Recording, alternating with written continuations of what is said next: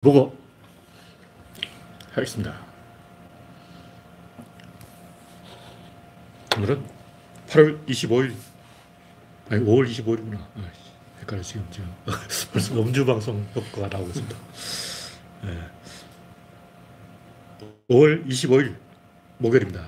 오늘은 이 장안동 구조론 모임 격주 오퍼 모임 장소에서 진행하고 있습니다. GJ리님이 일발을 꺼냈습니다. 박신타마니님 반갑습니다. 랜디 로저님 어서오세요. 이거 제가 시력이 안 좋아서 그렇긴 하지만 작은 화면 봐도 괜찮네요. 지금까지 모니터 보고 있는데 아 여기도 있네. 아, 이쪽에도 모니터가 있습니다. 근데 이걸로는 몇 명이 지금 입장했는지 알 수가 없잖아. 스티브 오님 어서 오세요. 지금 여덟 명 지금 현재 8명이 시청 중입니다. 예, 평소 7시 반에 하다가 8시 반으로 30, 아니, 1시간이 늦춰졌기 때문에 아직 사람들이 예, 입장하는 속도가 조금 느리지만 어, 늦게 오는 분은 할 수 없고 이제 바로 시작하겠습니다. 예. 아무님 반갑습니다. 아, 안 썼잖아. 입장했는 줄 착각했어. 아무님이 입장을 준비하고 있습니다.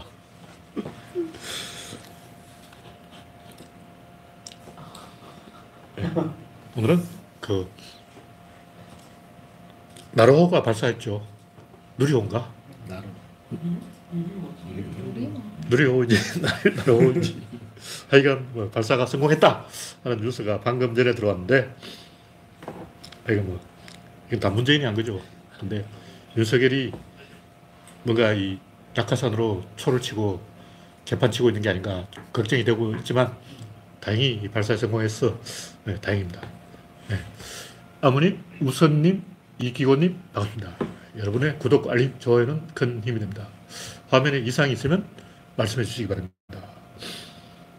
첫 번째 곡기는 윤석열의 지지율, 지지율 변동 이후 윤석열이 지, 조금 지지율이 이제 40%대를 회복했다고 기고만장해 있는데 이, 원래 이건 올라가게 돼 있어요. 이걸 이제 경제학적으로 이야기하면 그 불확실성이 제거됐다. 제일 사람들이 스트레스 받는 게 뭐냐면 한강 방어선이 뚫렸어.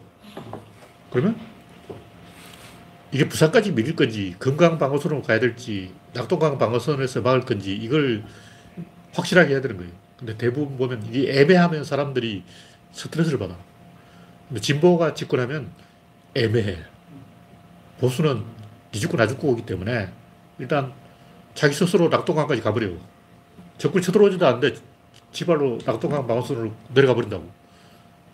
뭐냐면 우리는 러시아, 동유럽, 중국, 동남아 이 세계 시장을 먹어야 되는데 일본, 미국만 먹자. 자기 시장을 다 내주자는 거죠. 근데 그렇게 하면 일시적으로 지지율이 조금 올라가요. 근데 이제 그 오래 안 가지. 사람들이 아 이거 먹을 거 없다.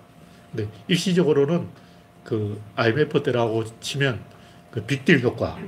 빅딜은 재벌 회사 다 망한 거예요. 근데 빅딜을 하면 주가가 올라가. 왜냐면 불확실성이 제거되었기 때문에. 우리가 생각하면 기업이 망했는데 왜 이 시장이 좋아지냐. 근데 그걸 모르고 하는 소리. 여러 명이는 누군가 죽어 있는데 아무도 안 죽고 있다. 그때 사람들이 제일 스트레스 받아요. 누가 아무나 한명 빵 쏴주겠던데. 근데 이제 박근혜가 사도를 배치한 거는 중국을 쏴버린 거고, 개성공단을 철수한 거는 북한을 쏴버린 건데, 결국 제가 볼 때 윤석열 욕하기 전에 박근혜가 다 조져놓은 거예요. 박근혜가 조져놨는데 문재인이 그걸 다시 회복하려고 그랬다고. 근데 회복하지도 않았어. 문재인 대통령이 사도 그냥 놔뒀어. 개성공단도 그냥 놔뒀다고. 그 사람들이 뭐, 뭐야, 이거. 문재인이 원래 좀 약간 좀 회복을 시켰어야 되는 건가요? 그건 아니죠. 그 불가능해, 소신. 근데 구조론적으로 항상 말하면 뭐 마이너스야. 망치기는 쉬운데 자가 발전은 불가능합니다. 자가 발전 되는 건 뭐냐? 그 외부에서 들어올 때. 가만히 있어도 외부에서 뭐 주눌 때 있어요. 그거냐면 구소련의 멸망. 가만히 있는데 우리가 가만히 앉아가지고 막, 어, 막 떴다고. 동유럽 시장 그저 먹고 날로 먹고. 그런 좋은 분위기 오래 안 가요. 그건 가끔 드물게 있는데 보통 이제 역사학자들이 이런 걸 제대로 평론을 안 해주기 때문에 우리는 아, 그때 노태우가 참 잘했어. 북방 정책을 하더니 이렇게 말하는 사람 없잖아. 솔직히 말하면 그걸 감안하면 노태우야말로 재평가 돼야 돼. 사람들이 노태우를 재평가 안 하는 것은 그 지갑 주었기 때문에 지갑 주은 건 주은 게 아니다. 어, 노태우 아니라도 그걸 하게 돼 있다는 거지. 그리고 엄밀하게 객관적으로 냉정하게 보면 노태우는 진짜 위대한 대통령이야. 근데 아무도 그걸 인정을 안 해. 그건 지갑 주었기 때문에 노태우가 한 게 아니고 미국이 한 거다. 미국이 한국한테 선물을 준 거다. 체르노빌로 소련이 자멸한 거지 노태우가 뭐 잘한 게 있냐. 뭐 이렇게 냉정하게, 그것도 냉정하게 평가해. 한일 수교도 무기, 미국이 시켜서 한 거라고. 근데 그거는 박정희가 결단을 내렸지. 박정희가 엄청 결단을 내렸어. 이렇게 막 찬양 박수 이러고 솔직하게 미국이 시켰다 이런 얘기 또안 해. 그리고 박정희가 죽은 것도 미국이 죽인 거예요. 그걸 또 이야기 안 해. 그 사람들이 역사를 교묘하게 다 왜곡하기 때문에 저같이 진실을 말하는 사람만 불리한 거예요. 그게 뭐냐. 하여튼 이 윤석열 지지율이 40%까지 반등할 거라는 것은 충분히 예상된 게 일단 전체 국민을 인질로 잡아버렸고 이 불확실성이 해소되었고 우리는 양다리를 걸쳐야 되는데 한쪽을 포기해버린 거예요. 근데 이제 제가 이 말하기 힘든 게 뭐냐. 이게 바로 구조론이야. 구조론에 뭐딱 이렇게 되, 되게 돼 있어요. 그 뭐냐면 최선의 결정은 진짜 천재만 할 수 있는 거예요. 대부분 그걸 못해. 그, 그런 결정한 사람이 누구냐? 노무현이지. 그 죽었잖아. 최선의 결정을 하면 살해돼요. 아 근데 왜 바보 바보가 최선의 결정하면 어떤 문제가 있습니까? 그 위에서 승인을 안 해주지. 최선의 결정을 하는 것을 그 자기 진영이 있는데 그 진영에 기득권이 있고 일단 진보 세력 입장에서는 이 진보는 엘리트잖아. 근데 군인들이 항상 문제되는 게 장교하고 사병이 적이야. 사병은 우리 주적은 누구냐? 군대 이등병이 딱, 딱 묻는다고. 이등병 북한입니다. 이 새끼. 우리 주적은 간부야. 그 제일 먼저 이등병이 자다에 배치돼서 제일 먼저 배우는 게 그거야. 우리 주적은 간부. 그러니까 사병하고 간부가 주적인데 간부들은 사병이 죽어보자고 말을 안 듣거든. 요만큼이라도 비밀 주면 안 돼. 그러니까 터집을 안 잡히는 방법은 무조건 FM대로 하는 거야. 그러니까 절대 창의적인, 자발적인, 어, 융통성 있는 게 없어. 무조건 시키는 하라는 거야. 그 고문관이나 술을 왜, 왜 듣냐고. 그러니까 6.25 때 이제 국군이 하도 미국 말을 안 들으니까 미군이 고문관을 다 배치해가지고 말 듣게 한 거지. 그러니까 아, 저 고문관 새끼하고 미군 왔다, 아, 고문관 떴다. 그러고 환장하는 거지. 그러니까 뭐냐면 이 노무현 현상은 민중의 자발적인 창의성을 이 역사의 전면에 대두시킨 거고 이걸 프랑스에서는 나폴레옹이 한 거고 그리스 옛날에는 페리클레스, 카이사르 이런 위대한 인물들이 한 거예요. 그걸 노무현이 한 거야. 그리고 그런 짓을 하면 살해돼요. 카이사르 살해된 거야. 나폴레옹도 그 당시 우리에게는 100명의 브루투스가 있다. 좌파들이 그런 짓을 한 거야. 좌파들이 제일 먼저 노무현을 죽여. 우파들은 신경 안 써. 우파는 지갑 줄 생각 있지, 뭐, 그걸 계획을 안 하기 때문에, 아니, 계획 자체가 없어. 아무 생각이 없고, 그냥, 남이 망치면 그걸 잽싸게 나 빼먹겠다, 트럼프처럼. 그게 우파고, 좌파들은 계획을 세운다고. 근데 자기 계획하고 안 맞지. 이 민중의 창의성은 계획이 없는 거야. 그냥 우- 엘리트 입장에 보면 민중은 죽어보자고 말을 안 듣는 거야. 민중이 직접 뭘 하겠다는 걸 그 자체는 용납하는 순간 모든 게 시- 물거품이 되고 실패로 돌아가. 근데 진짜로 그걸 성공시킨 사람이 가끔 있거든. 그 징기스칸이지. 금나라 군대는 위에서 명령 내려온다고 황제 밑에 장군 밑에 이렇게 쭉쭉쭉쭉 내려오는데 징기스칸은 그거 없어. 뭐 귀족이 없어. 수부테 이런 건 자기 집 하인이라고. 종놈인 거야. 종놈이 뭘 알겠냐고.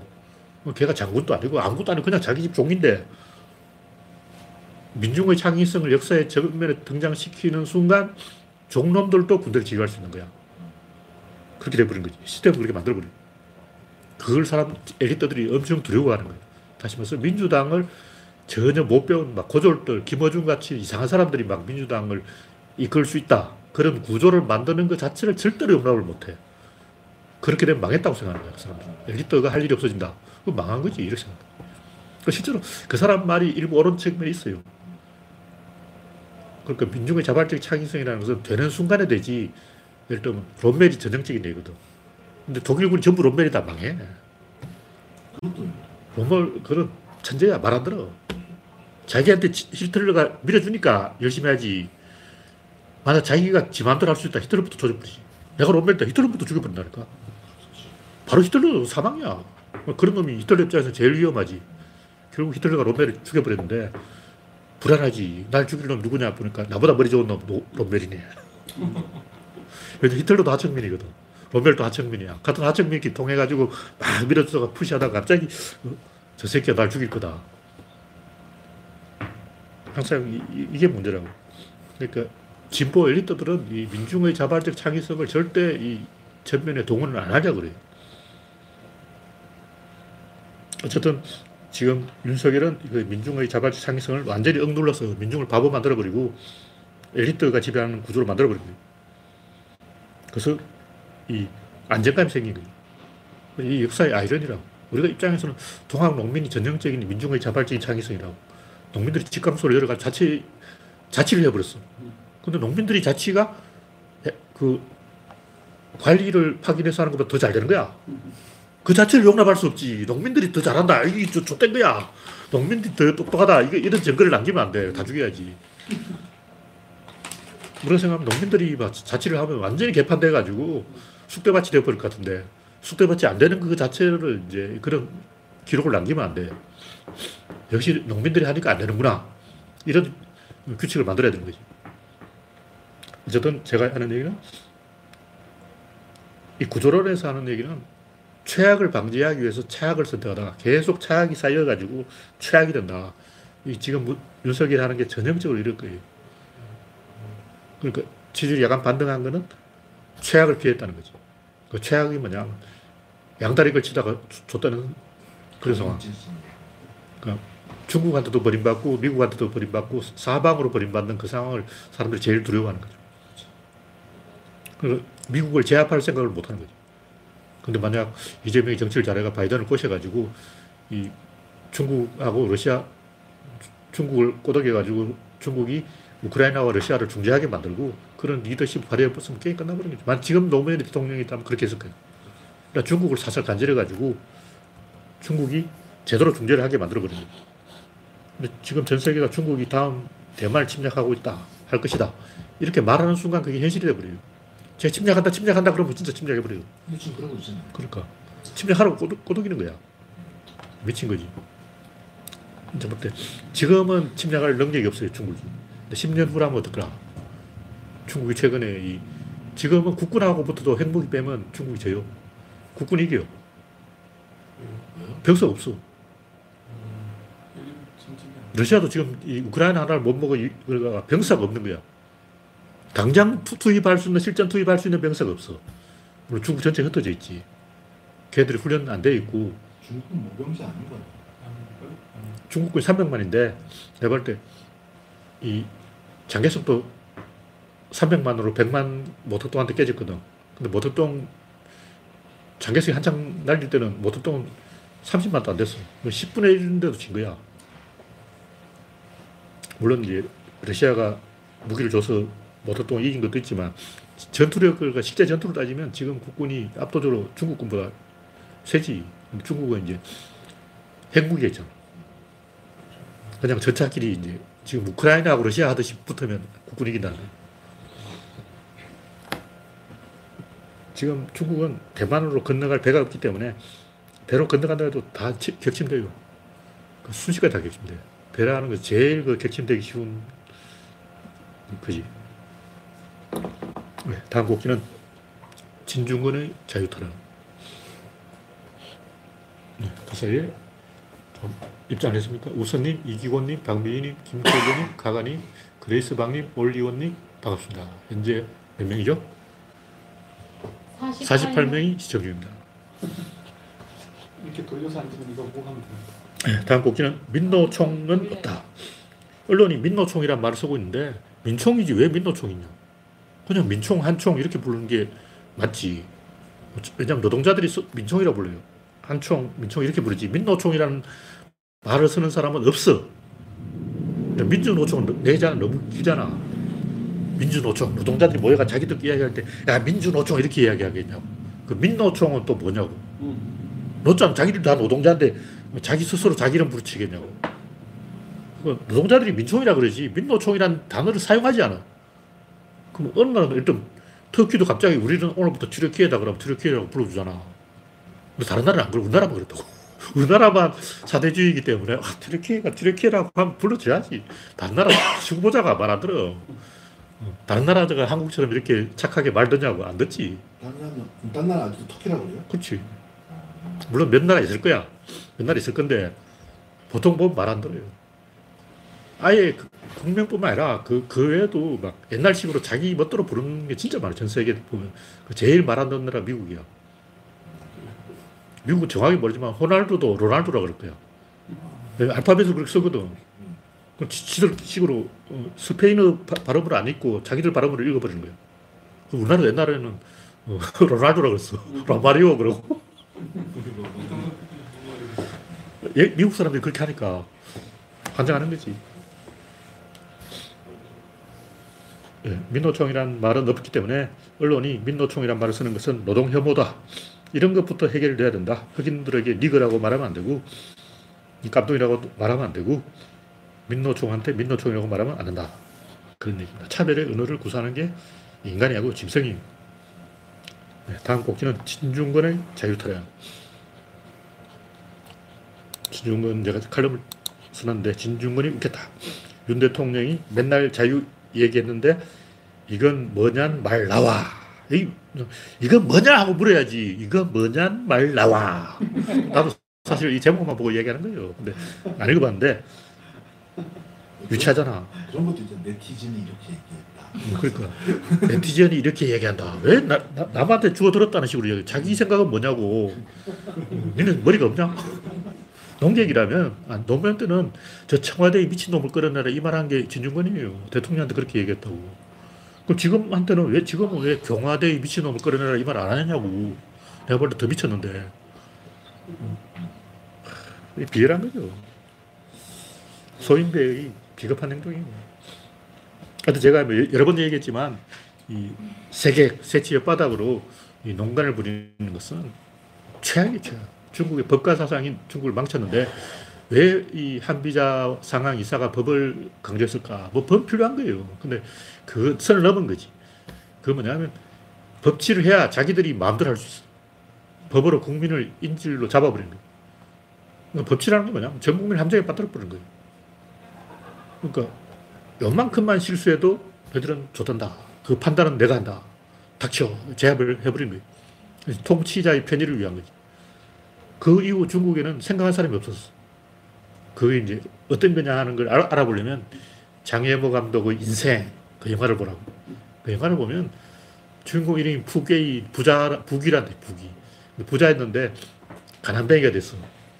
그때부터 막 문화혁명 일어나고 대약진 운동 일어나니까 불안해서 우리 신분은 뭐지? 그러는 거야. 우리 신분이 지주인가? 아, 지주면 줬다는 거지.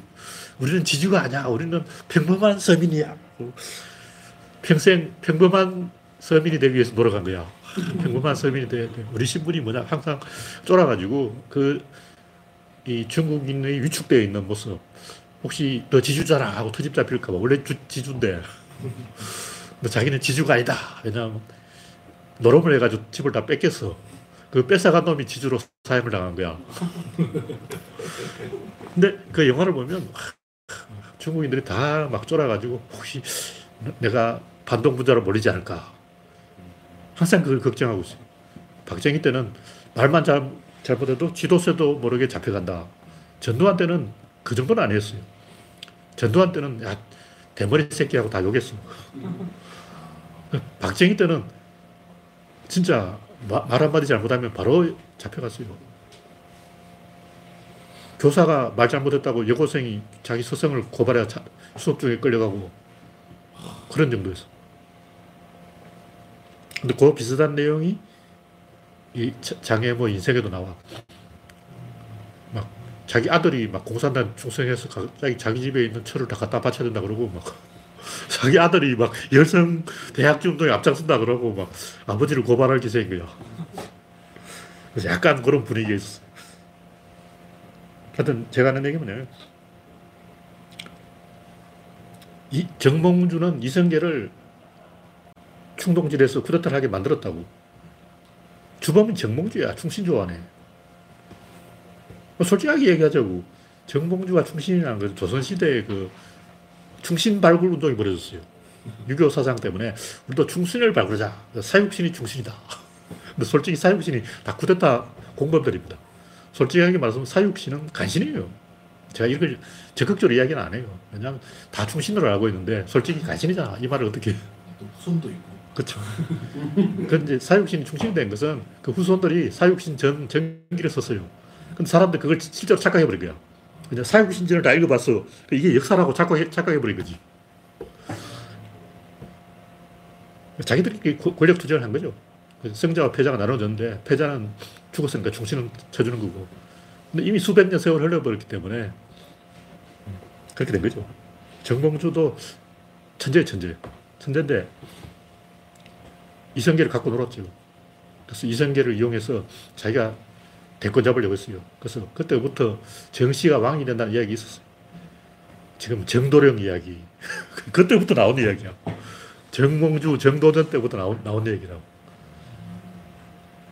근데 정도전도 그렇고 한 개인을 상대하려는 거예요. 정몽주는 이성계하고 내가 친한데 이성계가 과연 배신할 새끼는 아니다. 키케로도 똑같은데 옥타비아누스 저 어린애인데 18살 먹은 놈이 뭐 어떻게 하겠나. 그 뒤에 아그리빠가 있어. 그러니까 강준만은 저 안철수 저 덩신인데 뭐 하겠나. 내한테 매달리겠지. 아니야. 뒤에 김미경이 있어. 진궁은 여포 제 돌머리인데 뭐 하겠나. 뒤에 초선이 있어. 항상 뒤에 뭐가 있다고. 윤석열 뒤에 누가 있냐. 김건희가 있어. 김건희가 없다면 윤석열이 진중권 불러가지고 야 조언 좀 해주게.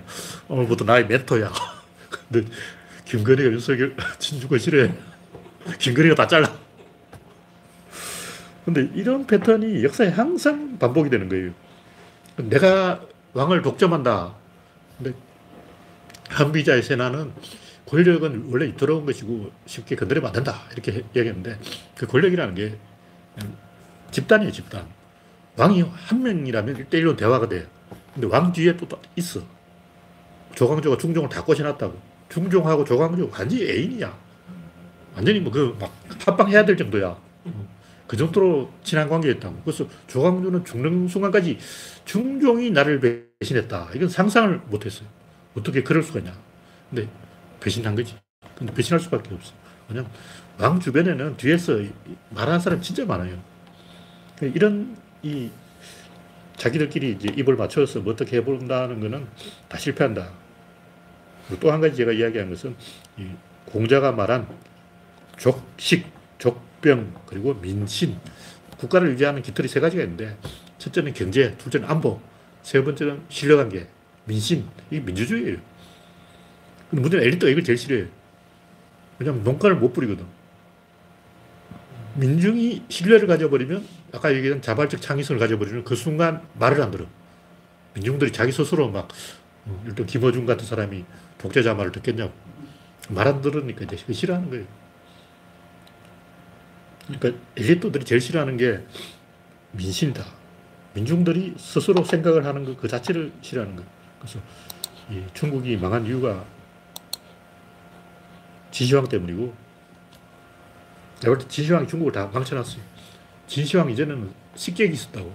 식객은 유럽으로 말하면 궁정 광대. 유럽 궁정에는 항상 그뭐 시인, 뭐 음악하는 어, 궁정 음악가, 궁정 화가, 의광대, 그리고 난쟁이. 난쟁이 꼭 있어야 돼요. 그리고. 개그맨. 개그맨. 항상 이런 이상한 놈들이 있다고. 근데 이제 그거 하려고 줄을, 사람들이 줄을 서 있어. 그 왕이 면접을 보는 거야. 그러면 이제 왕- 왕한테 꼬신다고. 내가 서쪽으로 가면 인도로 갈 수 있습니다. 야, 뭐 뻥치지 마. 서쪽에 가 무슨 인도가 있냐. 있다니까요. 지구가 이렇게 작다니까요. 지구는 이렇게 작기 때문에 서쪽으로 한 달만 가면 된다니까. 콜럼부스 같은 사기꾼이 막 등장해서 구라치는 거야. 근데 콜럼부스도 솔직히 사기지. 왜냐면 자기도 확신한 게 아니야. 그냥 한번 찔러본 거야. 이판사판이거든. 어차피 이것만 돈 뜯어내는 게 목적이지. 서쪽에 가서 뭐 나오면 좋고 없으면 그만이고. 그 사기꾼이 발망을 하다고. 근데 그 사기꾼이 경쟁하는 게 차라리 중국식 독재보다 낫다는. 중국은 과거 제도도 조금 장점이 있는데 현대의 민주주의는 이 중국식 관료제와 그 옛날 공정식 어, 객, 식객 제도 이 절충이라고. 근데 민주주의는 뭐냐? 민주주의는 그 절충이야.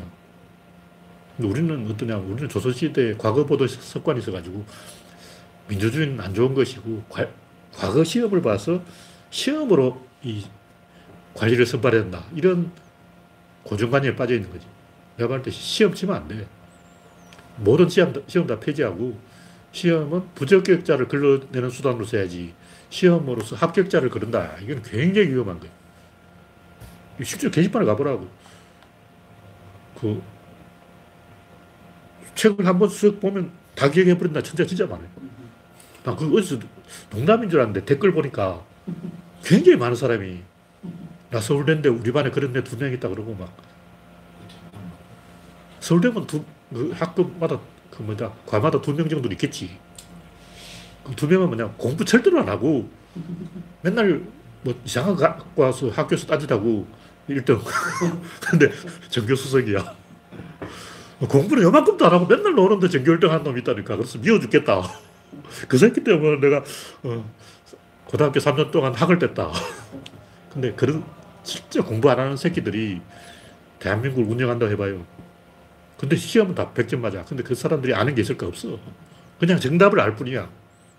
정답을 알 뿐이지 그 원리를 이해한 거 아니라.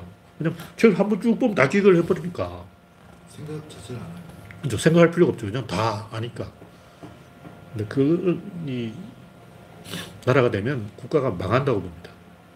미국 같으면 워낙 그런 인간들끼만 또 하, 잔뜩 있어. 왜냐면 하버드 다 그런 천재들만 모여 있는 거야. 그런 인간들끼리 경쟁을 하기 때문에 그런 인간들도 공부를 해야 된다. 하버드에서. 근데 한국에서 그런 인간은 공부할 필요가 없어요. 독서 요만큼도 필요 없어. 다 외워버리면 돼요. 수학도 문제를 푸는 게 아니고 다 외워가지고 정석을 다 외워가지고 푼다는 거예요. 그래서 국가가 위험해진다. 그런 얘기고. 네, 다음 꼭지는 평생 감시사회. 이게 뭐냐면 그 일사부재의 원칙이 있어요. 한 사건을 두 번 거론하면 안 된다. 우리 같은 지식이나 좀 아는 사람들은 이걸 좀막 상당히 골 때리는 거야. 성범죄자가 교사가 됐다. 그럼 우리가 어떻게 판단해요? 우리는 야 임마 너희들 일사부재를 알아. 원래 한번 짚고 넘어간 거는 다시 거론하는 게 아니야. 이렇게 말하다가 네티즌한테 맞아줄 것 같아요. 특히 성범죄는 이 예민한 사건이기 때문에 이게 일사부재의 원칙을 내가 아버지는 조금 옹호했잖아. 일사부재의 원칙을 왜냐면 학교 안에서 일어나는 일은 학교 안에서 끝내야 돼. 그게 일사부재이야. 설사 그 학폭 심사를 잘못했다 하더라도 그 학교에서 그렇다 하면 그 넘어가야 돼요. 근데 어떤 인간이 집요하게 물건 늘어져 가지고 그 사실은 그 진실은 이렇클랑조 하고 폭로를 했다. 그게 맞다는 보장이 어딨어. 그럼 그게 진짜 맞았다고 치고 그걸 흉내내 가지고 나도 하고 이제 100명, 1000명이 나오는 거야. 미투도 처음에는 괜찮은데 나중에는 막 그러면 빚 갚으라 빚투. 아, 그건 내가 봤을 때 그 빌려준 사람도 문제가 있어요. 한두 명은 내가 이해를 했어. 근데 막 그게 전 국민적인 운동이 되어버리면 굉장히 이 자본주의 자체를 무너뜨리는 거야. 원래 자본주의에 그런 거 없어요. 비투로 아버지 빚을 왜 자식이 갚아? 내가 아버지 빚을 왜 갚니? 그러면 돌 맞을 것 같아. 왜냐면 연예인이거든. 일반인은 비투 하면 안 돼요. 근데 연예인은 솔직히 유명 연예인이라면 아버지 빚 갚아야 돼. 키우면 김혜성 선수. 야, 아버지 빚 갚으라 하고 계속 피켓 들고 야구장에 오는 거야. 김혜성아, 너 아버지 한테 빚 갚으라고 얘기해줘. 3년 동안 따라다니면서 그러고 있어요. 또 솔직히 너무했지. 젊은 선수 악기를 막아버리는 거 아니야. 빚이 얼마 되지도 않는데. 김혜성 연봉이면 충분히 갚을 수 있는 돈이야. 아니 근데 진짜 그냥 뒤로 가가지고 뭐 갚아라 그래도 갚을 텐데 왜 그렇게 야구장에 가서 피켓까지 들고 그러니까 꼬투리를 잡으면 네. 자기도 이제 어, 카메라 받고 싶은 거지. 아, 갑질 한번 해봐야지. 갑질을 할 찬스를 놓치냐고. 그러니까. 근데 내가 봤을 때 이 교사는 잘리는 게 맞아요. 왜냐하면 사회 룰이 바뀌었어. 이제 이 평생 감시 사회가 되네. 빅브라더 사회가 됐다고. 그래서 일배충들 이제 조심해야 돼. 내가 봤을 때 이 교사도 일배충이야. 잘라야 근데 이거는 어쩔 수 없어요. 왜냐하면 세상이 변했거든. 사람들이 실제로 그 물리적 수단을 갖고 있다고. 미국 사람 다 총을 갖고 있잖아. 근데 미국의 어떤 정치인도 그 총을 없앨 수가 없어. 이미 총이 풀려버렸거든. 예, 한국은 이제 6.25 이후 다 총을 압수해가지고 없는 거고 이미 총이 풀려버리면 그걸 음, 국민이 무기를 딱 쥐어버리는 순간 그걸 없앨 수가 없어요. 미국인들이 총기 사고를 1년에 뭐 5만 명 죽다나? 몇만 명? 하여튼 교통사고 사망자만큼 죽어요. 그 미국 1년 교통사고 사망자와 총기 사망자가 똑같아. 그럼 상당히 우리나라로 보면 어, 교통사고로 막 수천 명씩, 한 5천 명씩 죽는다면 우리나라로 말하면 1년에 총 맞아서 죽는 사람이 5천 명이다. 겁나잖아. 교통사고도 겁나는데 씨. 총 맞을 거 겁나고. 근데 해결 못 해. 근데 내가 볼 때 이거는 그 교사는 해직되는 게 맞다. 그렇게 보고 시대의 흐름은 따라가야 된다.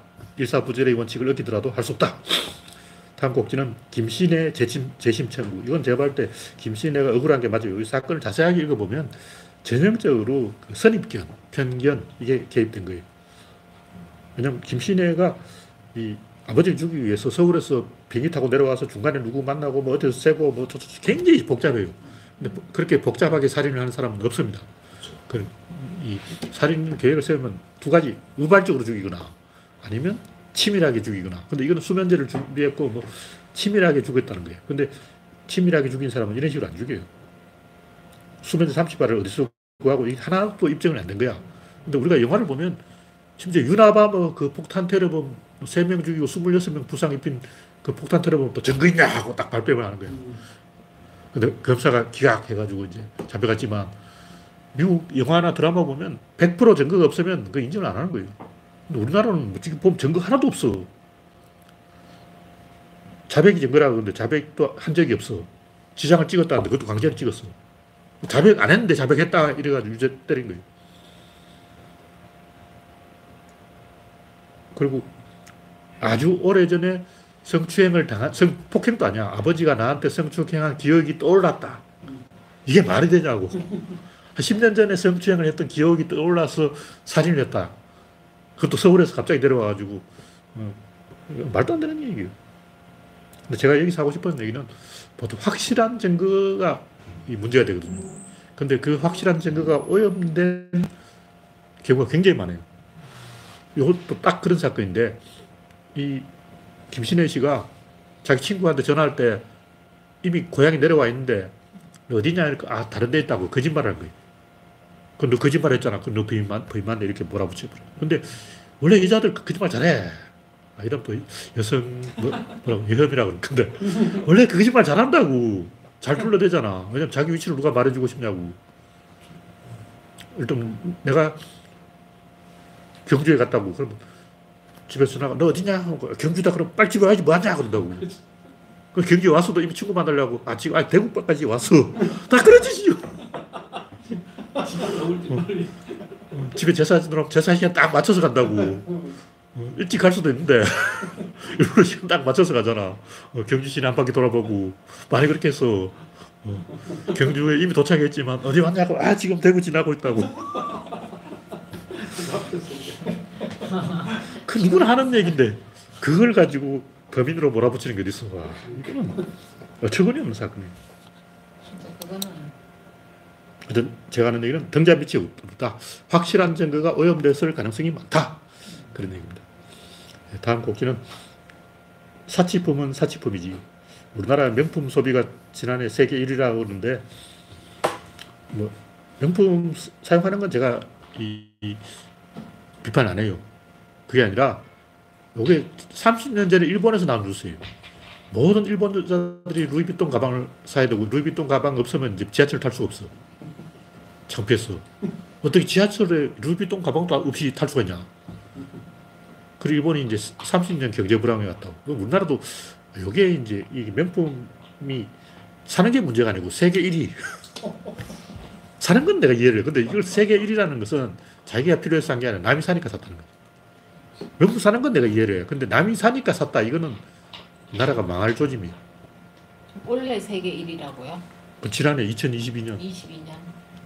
내가 볼 때 우리나라가 그 정도 부자가 아닌데 그런 짓을 하는 것은 네, 그 정도는 아니에요. 이 어떤 나라가 세계에서 제일 높은 건물을 짓겠다고 하면 빨리 그 나라 주식 시장에서 빠져나오라. 이게 이제 마철루의 저주인데 왜 고층 빌딩을 지으려고 할까? 투자할 데가 없어. 누가 투자할 데가 없- 은행이 투자할 데가 없는 거예요. 그러니까 우리 회사에 돈이 남아들어서 투자할 데 없다. 그건 이해를 해. 근데 그게 문제가 아니고 보통 그 마철루를 은행이 지어요. 일단 현대가 마천루를 짓겠다 하자. 실제로 은행이 돈을 안 빌려주면 현대가 돈을 못 돌려가지고 그거 못 지어. 근데 은행이 현대에 돈을 빌려줄 테니까 지어라 꼬신다고. 음, 은행 말 딱 들어보니까 아 맞네. 지금 음, 빌딩을 고층 빌딩을 지어야 되네. 이렇게 생각했다는 것은 그 회사가 문제가 아니고 그 나라 은행이 문제라는 거지. 그 은행이 문제라는 것은 은행이 더 이상 돈 구워줄 데가 없다는 거야. 네, 투자할 때가 없는 거지. 그럼 은행은 어떻게. 안정된 제일 믿을 만한데 그게 빌딩이야. 빌딩을 믿어도 되지. 거기는 확실하게 적어도 10년 후에는 은행 퇴직해버리면 그만이거든. 내가 은행 간부다. 어, 고참이다. 그럼 나이 한50 될 거 아니야. 그럼 10년 정년 그, 딱 그, 자기 정년 10년 남겨놓고 할 프로젝트가 고층 빌딩이 왜냐면 빌딩 짓는데 10년 걸려. 땅 알아봐야 되고. 10년짜리 프로젝트를 했다면 그것은 은행 장점 되는 은행 고위급 임원들이 아, 더 이상 이, 이 나라는 희망이 없다. 그런 판단을 내린 증거라고. 하여튼 이건 100% 맞는 얘기가 아니고 우리나라 사람들이 명품을 제일 많이 사니까 앞으로 10년 불황이 올 것이다 이런 얘기는 아니고 생각해 보자 이런 얘기죠.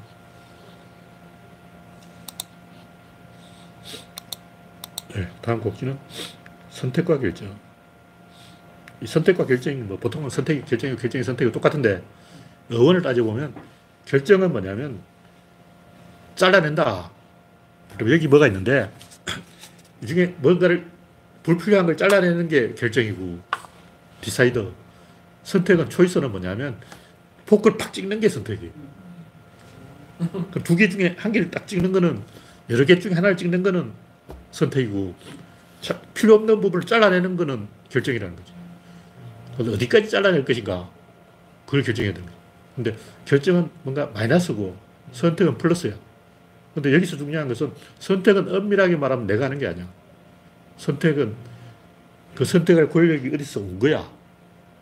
그 집단이 준 거라고. 왕의 선택은 왕을 왕으로 만들어준 국민의 국민이 준 거고 대통령의 선택은 그 대통령을 뽑은 유권자의 결정이고 항상 유권자는 윤석열과 이재명 중에 윤석열을 선택한 게 아니고 이재명을 제낀 거야. 항상 선거를 보면 부적격자를 탈락시키지 적격자를 서- 서- 선택하는 게 아니라고. 그 적격자 선택하는 열성 지지자고 실제로 선거판을 결정하는 중도파라고. 중도파는 둘 중에 아닌 사람을 자르지 맞는 사람을 선택하는 게 아니라 그래서 어떻게 보면 뭐 선택, 결정, 결정, 선택이고 막 이런데 조금 깊이 생각해 보면 이 우주 안에서 인간이 할 수 있는 것은 결정밖에 없어. 선택은 내가 하는 게 아니야. 들면 내가 예쁜 여자를 선택했다. 유전자가 선택한 거야. 이미 이제 어, 일단은 지가 고졸이라고 치자. 뭐 찬밥 보리- 보리밥 가리게 생겼냐고. 자기 명문대 나왔으니까 아, 내가 명문대 나왔는데 뭐 이제 선택을 하려고 그런 거야. 그 명문대 도- 들어가는 순간 결정된 거고 그건 아버지 결정이지. 어, 그 이미 결정된 거라고. 그래서 선택한 것은 진짜 결정이 아니고 결정이 진짜인데 스티브 잡스가 했는 말 무엇을 할 것인가가 아니라 무엇을 하지 않을 것인가를 고민해야 한다. 알리바바의 마윈 리드가 주의해야 될 것은 무엇을 버릴 것인가이다. 전략의 본질은 무엇을 하지 않을 것인가를 선택하는 것이다. 마이클 포터. 뭐 이런 뭐 유명한 사람들은 다 알고 있었어. 이 구조론을 상상하는 얘기 아니야. 어떤 사람이 무엇을 했는가를 보지 말고 무엇을 안 했는가를 봐야 된다. 무엇을 버렸나를 봐야 된다. 예를 들면 뭐 백살 묵은 철학자가 있다. 아, 그 사람이 무슨 말을 했냐 이건 볼 필요도 없어. 그 사람들이 중요한 고비 때 아무 말도 안 하고 침묵했다. 그 결정을 한 거야. 침묵을 결정한 거지. 그건 뭐냐. 국민과의 상호작용을 끊어버린 거야. 국민을 배신했다는 거지. 그럼 배신자 새끼가 무슨 철학자야. 철학자가 아니고 배신자라고. 어. 저는 배신자입니다. 철학자가 아니고 배신자입니다. 이렇게 말해야지. 그러니까 유명인이라면 어떤 중요한 순간에 반드시 말을 해야 되는 예, 발언해야 되는데 그 보통 침묵을 한 것은 국민을 제껴버린 거예요. 국민을 제낀 놈이 감히 국민 앞에서 할 말 있냐고. 지, 지가 먼저 국민을 제꼈잖아. 그걸 자세하게 봐야 되는 거예요. 이걸 하여튼 사람을 평가하거나 무슨 중요한 상황에서 플러스가 아니라 마이너스 측면, 무엇을 하지 않았는가를 봐라. 무엇을 제꼈는가를 봐라. 특히 정치인들, 중요한 순간에 아무것도 안 하는 그 방법으로 국민을 제낀 거예요. 하- 하나를 항상 제끼는 게 선- 결정이라는 거죠. 네, 다음 곡지는 모든 힘의 힘. 마지막으로 하는 얘기인데, 지금까지 이 나온 모든 얘기를 제가 통합해서 대통일 이론. 뭐냐, 이론이 무엇인가. 그게 이제 진짜 최후의 이론이에요. 이론이 무엇인가? 그걸 아무도 이야기 안 해요. 반대로 힘은 무엇인가? 같은 얘기. 이론을 뒤집으면 힘이고 힘, 힘을 뒤집으면 이론인데 구조론으로 말하면 나무의 줄기에서 가지가 뻗어나간다고. 그럼 가지를 보고 이 가지가 어디서 나왔냐? 그건 힘이고 줄기를 가지고 가지를 어디로 뻗어야 되는가? 그건 이론이라고. 뭐 같은 얘기인데 힘은 조금 귀납적인 접근이고 이론은 조금 연역적인 접근이고 그러니까 귀납을 연역화하는 그게 이론이에요. 모든 이론은 귀납적으로 얻은 지식을 연- 연역적으로 재구성하는 거예요. 예를 들면 코끼리를 한 마리 잡았는데 한 놈은 다리를 가져왔고 한 놈은 머리를 가져왔다. 그럼 이걸 막 짜맞춰 본다고. 그래. 구석기 유물을 발굴하는데 해골을 하나 발견했어. 근데 이제 갈비뼈도 찾아야 되고 다리뼈도 찾아야 되고 근데 항상 뭐뼈몇 개 없어. 공룡 화석 어, 대가리는 있는데 꼬리가 없다. 그럼 없는 뼈를 이제 상상으로 끼워 맞춰야 되는 거예요. 그 이론이지. 이론은 그 공룡 대가리만 가지고 꼬리까지 다 찾아 지어내는 게 이론이라고.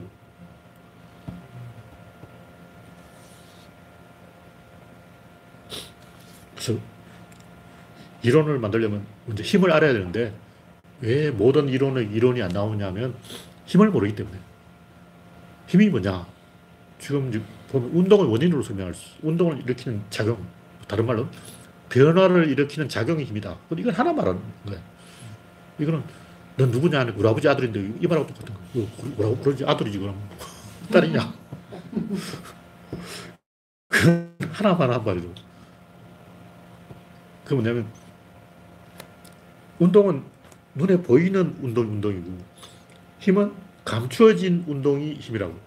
그럼 결국 운동이 힘이고 힘이 운동이란 그럼 결국 힘이 뭐냐? 그럼 뭐 운동이 우리 눈에 안 보이면 그게 힘인 거야. 그건 설명한 게 아니지. 그걸 그럼 힘은 운동이네 이렇게 돼. 운동을 이렇게 펼쳐놓은 운동이고 이렇게 접혀 있으면 그 힘이지. 그 이거 뭐 상당히 설명된 것 같지만 사실 이거 설명이 전혀 안 된 거야.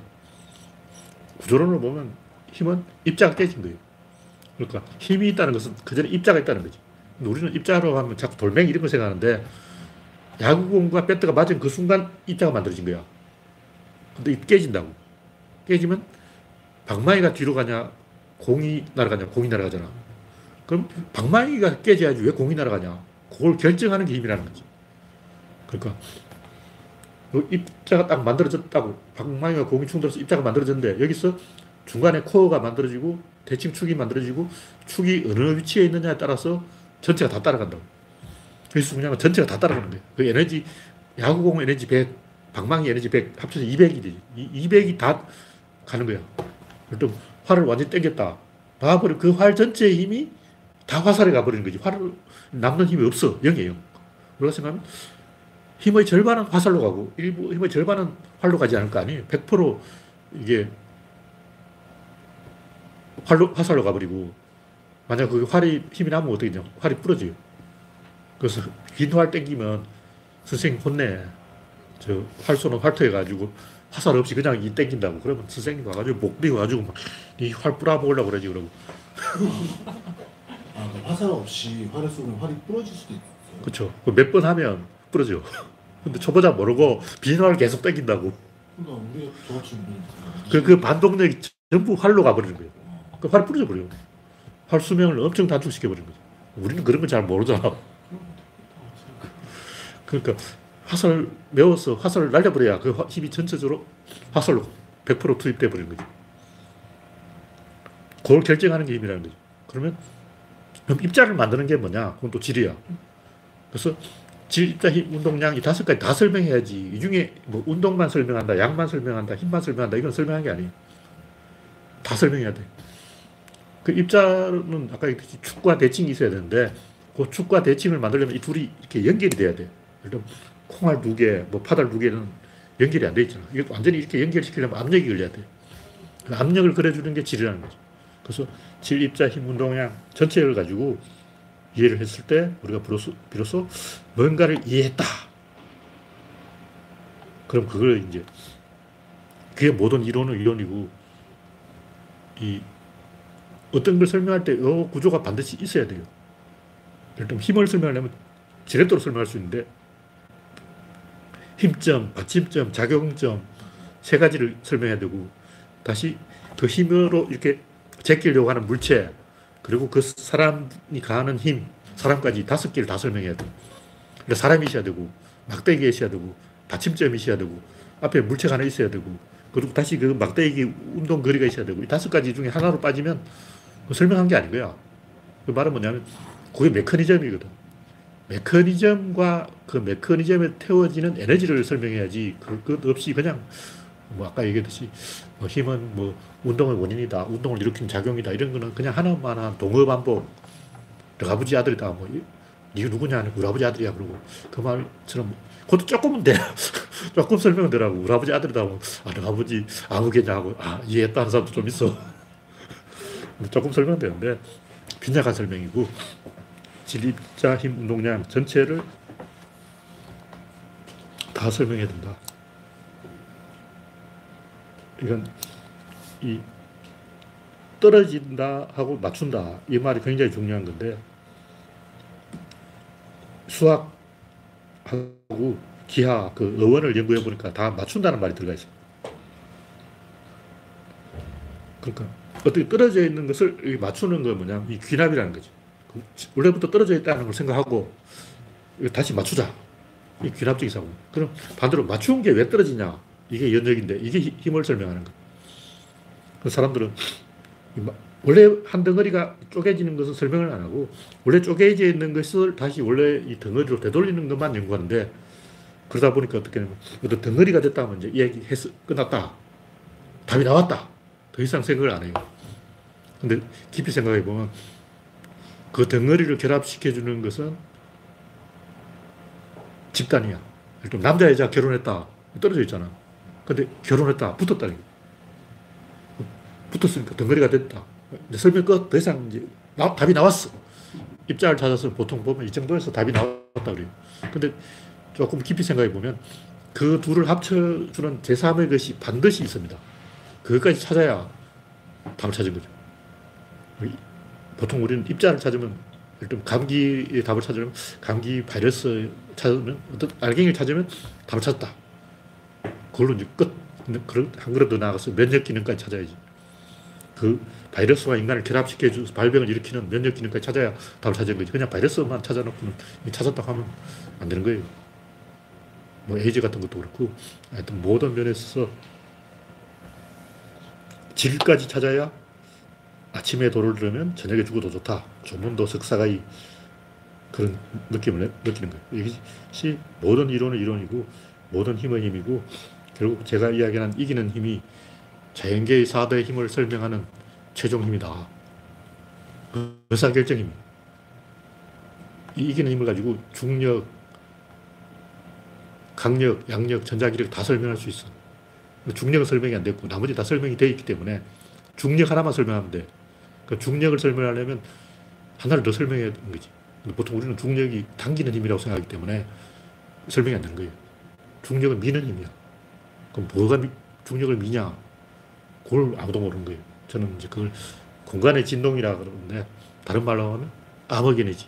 암흑 에너지 청력이거든. 청력이 있다는 게 이미 증명됐어.